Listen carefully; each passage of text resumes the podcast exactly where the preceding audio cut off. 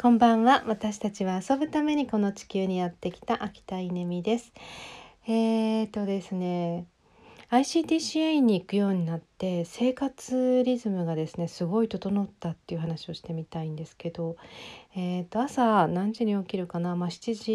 時ぐらいに起きるんですが7時半に主人があの出かけていって。それから8時ぐらいまでの30分間ぐらいソファーに座って朝日を浴びながら瞑想するんですよねこの30分が気持ちいいんですよねなんかちょっと白湯を飲みながら瞑想する、えー、30分間過ごして、まあ、それからうーんちょっと掃除したり家のことしたり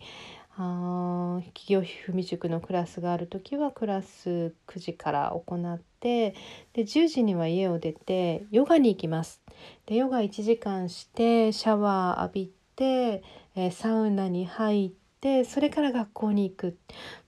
すごいいいですよねそして、えー、夕方5時には定時で終わって、えー、家に帰ってきていやこっから長い長い結構夜しっかりと時間が取れるっていうですねあのすごいいいあの生活リズムですね。えこのおかげでなんと2週間で2キロ痩せました。あのまあそれだけねあのきっと生活が乱れてたんでしょうね、えー、間食も多かったですしね。それがなくなったらなんか週に1キロずつ落ちてるって感じ。もうこのままいけばいいなと思ってるんですけど分かりませんが、えー、そんな中で昨日あのヨガのねシャバーサナが開けた時にアイデアが湧いたんですよね。うんマルシェを応援しようと思いました、えー、これは企業ひふみ塾内の話ですけどオンラインマルシェがいい形で今年立ち上がってきてるのでそれを応援する女性制度を作ろうと思ったんですね、えー、年に30万予算を取って、えー、3人の、まあ、3つのマルシェを応援したらうーん活性化するなっていうアイディアですなんかこうねパパパパッとそのやり方とか説明会とかの様子とかが思い浮かんだのであもう GO って感じなんですよね。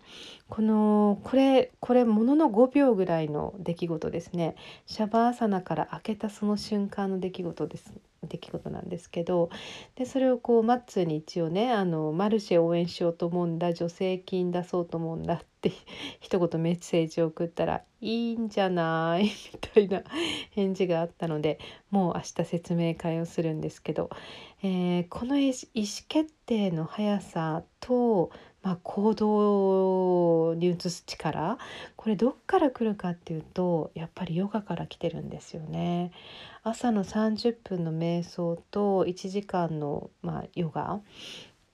そしてその後の、えー、サウナ、えー、シャワーを浴びる、えー、この一連の流れがですねやっぱり最高にリラックスしてるんでしょうね。脳はリラックスした時に一番活性化するっていう、えー、まあ、脳の使い方一番上手な使い方ですよね。えー、それが今毎日月火木金と、えー、週に4回、えまあ、その生活リズムができたことですっごいひらめきやすくなってるんだと思います。ということであの規則正しい生活ダイエットにもあのとてもいいということが分かりました。おすすめです。